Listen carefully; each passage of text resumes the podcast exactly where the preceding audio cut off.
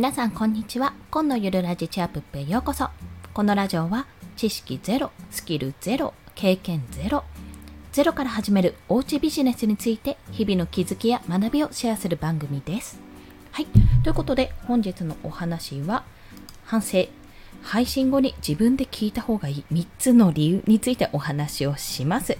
私すでにですね700回ぐらい放送をしているんですけども、自分の過去の放送を聞き直すってことを基本あんまりしないんですね。でもこれした方がいいです。特に音声配信されてる方、これね音声配信だけじゃなくブログとかもそうなんですけども、この自分の言ったこととか過去に話したこととかを聞き返す、もしくは見返すってことにものすごくいろんな理由がありますので、3つにまとめたんですけども、これは非常に重要だと感じましたので、なんかドキッとした方はこのまま聞いていただけると嬉しいです。はい、ということでですね、早速この放送のポイントをお伝えすると、3つの理由。1つ目、改善点が見つかる。これなんですよね。はい、2つ目、少しの手間が大きな結果につながるということ。そして最後、割と自分やんと自信につながるというところです。それでは一つずつ解説をしていきます。まずですね、改善点が見つかるってところなんですけども、割とブログとかで皆さんあるかもしれないんですね。逆になかなか下書きから抜け出せないっていうこの前放送したんですけども、それと同様にやっぱ見れば見るほどここ直せばよかった、直せばよかったっていうふうに思ってしまうパターンの方もいるかと思うんですが、私はですね、両パターンあるんですけども、1回、投稿するんですよ。もうそれをよいしょと投稿して、その後、こうした方が良かったなとか、全体の流れ見ると、この方がいいかなっていうふうに感じると、ちょこちょこっと直せるようになるんですよね。で、その直すか直さないかって結構大きくて、作ってる間はそうでもなかったのに、パッとパソコン上で見てみると、なるほどこう見える、じゃあいいやと思ってたものが、スマホ版で見てみると、微妙にこの文字の位置嫌だなとか、この開業嫌だなって思うようなところが見えてくるわけなんですよ。これはどっちに合わせるかってところもあるんですが、そういったところってやっぱり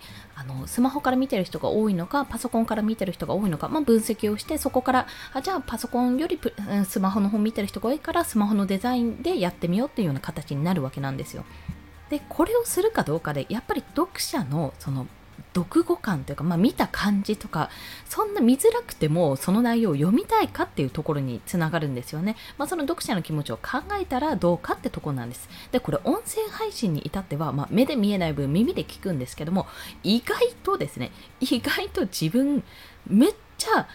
熱く語ってたつもりで話してたのに、淡々と喋ってるなとか、あとはねよくあるのが、めっちゃ早口だなとか逆に言えばこのタイミングのこのゆっくり具合何とかそういったことがあるんですよ。気づけることが結構ある。あとここは結構だらだら余談話してるなとかいうところも気づけたりするので、やっぱりここは聞き返す、もしくは見返すってことをした方が絶対いいです。それに対して、次はブログだったら次はとかリライトしようになりますけども、音声配信はじゃあ音声そのまま直すか編集するかって言ったら、ちょっとそれは正直言ってめんどくさいんですよ。私はめんどくさいです。はいだったらじゃあ次はですね、違う切り口でこの話をするときにはここを気をつけようとか、次の放送をするとき、収録をするときはここはゆっくり話して、じゃあここはちゃんとポイントっていうように強調して話そうっていう風に少しの意識だけで変わるので、これを聞き返す、まずは気づくために聞き返したり読み返すというところが大事です。そして2つ目が、少しの手間が大きな結果につながるというところ。これはですね、私も気がつかなかったんですよ。見返さなきゃ気がつかなかったんですけども、これブログの話なんですが、テーマを変えた時にですね、使っていたショートコードが要は使えなくなるわけじゃないですか。テーマ自身が変わってるんで。で、そこで気がつかなくてずっとそのまんまにしてて、ショートコードがそのままコードのまんまブログの中に載ってるような状態がずっと続いてたんですよ。数日間ですね。気づいてそこは消したんですけども、そっかって、これってすごいやっちゃった感ありますよね。これちゃんと直してないブログだって思ったら、そこで離脱される可能性もあるわけですよ。あとリンク切れとか、私ね多分音声配信とか以前のツイッターに載せてたリンク、一気にちょっとリンク変えたので、多分リンク切れを起こしてるところもあったんですよ。でそれがね、どの放送かわからないので、私結局直してないんですけども、どんどん自分の放送をすることをね、直すのをやめたんですが、そういったね細かいこともリンクが変わった時点で、周辺の辺近辺というか、最近の投稿でそのリンクを使っているものを全部変えるっていうことをすればね、スムーズに後から聞いた人もスムーズに聞けるようになるのに、ちょっとそういうことをしなかったっていうのは正直ね、自分の落ち度だなと感じてます。そこでこの人ちゃんとやんない人なんだなって思われたら、正直離れちゃうじゃないですか。それと同じでやっぱりそういった意味で損失回避、損失をしているわけですよね。その損失回避をするために、損失を起こさないようにするために、やっぱりちょっとの手間でもここ変わったからここやっとこう、そういえばこれしたからこれ見といた方がいいかなっていうような形でね、やるのが一番というか、やった方がいいというか、やんなきゃダメっていうことでございます。はい。そして最後が割と自分ええやんと自信につながるっていうところ、これはね音声配信で思ったんですけど、ちょっとねある音声配信をこれね合わせて聞きたいで書いたんですよ。割といいこと言ったかいっていうことで、ある音声配信を過去の放送を聞いていたんですね。これをインスタグラムのフィード投稿に、通常の投稿にやるために落とし込むためにずっとそれを聞いていたんですけども、割とねいいこと言ってるんですよ。なんか手前味噌すぎるって話なんですが、自画自賛というか、いや良かったなって思ったんですね。でこれいくら、台本見ても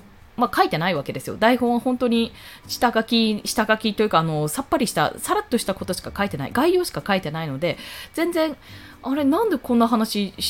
いいこと話してるんだろうなと思ったくらいに、過去の自分ええこと言ってるやんっていう風に感じたんですよ。ちょっと喋り方に関しては、ここめっちゃ早口で聞き取りづらいなとか、なんかここ熱くなりすぎてるなとかはもちろんあるんですけど、やっぱり自分がその時に思ったこととか、やっぱ自分の感情経験とか思い出して、その感情が乗ることですごくいいこと言ってるなって思う時があると。でそれを聞くとなんか自分も励まされるというか、なんか私こんなこと言ってたんだなって、ブーメランになって帰ってくるってこともあるんですよ。私これ過去の放送で今悩んでることを話したなみたいな状態もあるんです。ちょっとね若干ループしてるところもあるんですよ、悩みが。でもそれと同じで、自分の投稿で自分が励まされるってこともあるし、やっぱこれいいこと言ったなって思ったら自信につながるんですよ、特に落ち込んでる時なので。よくコンテンツは過去の自分をペルソナ、ターゲットにして話してみるといいよっていうことを話してるのと同じで、実はそれは未来の自分を救っていたってことにもなっているんですけど、自分の自信につなげるために自分の放送もしくは自分のブログとかを、読み返すっていうのも一つの手ですので、もしよろしければお試しください。ということで本日は配信後に自分で聞いた方がいい3つの理由についてお話をしました。これ全体的に改善点が見つかるから、リライトって必要があるんだよ、見直すことでより良い記事、より良いコンテンツになるんだよっていうところがあります。で音声配信に至ってはやっぱり自分の声って時間かかるし、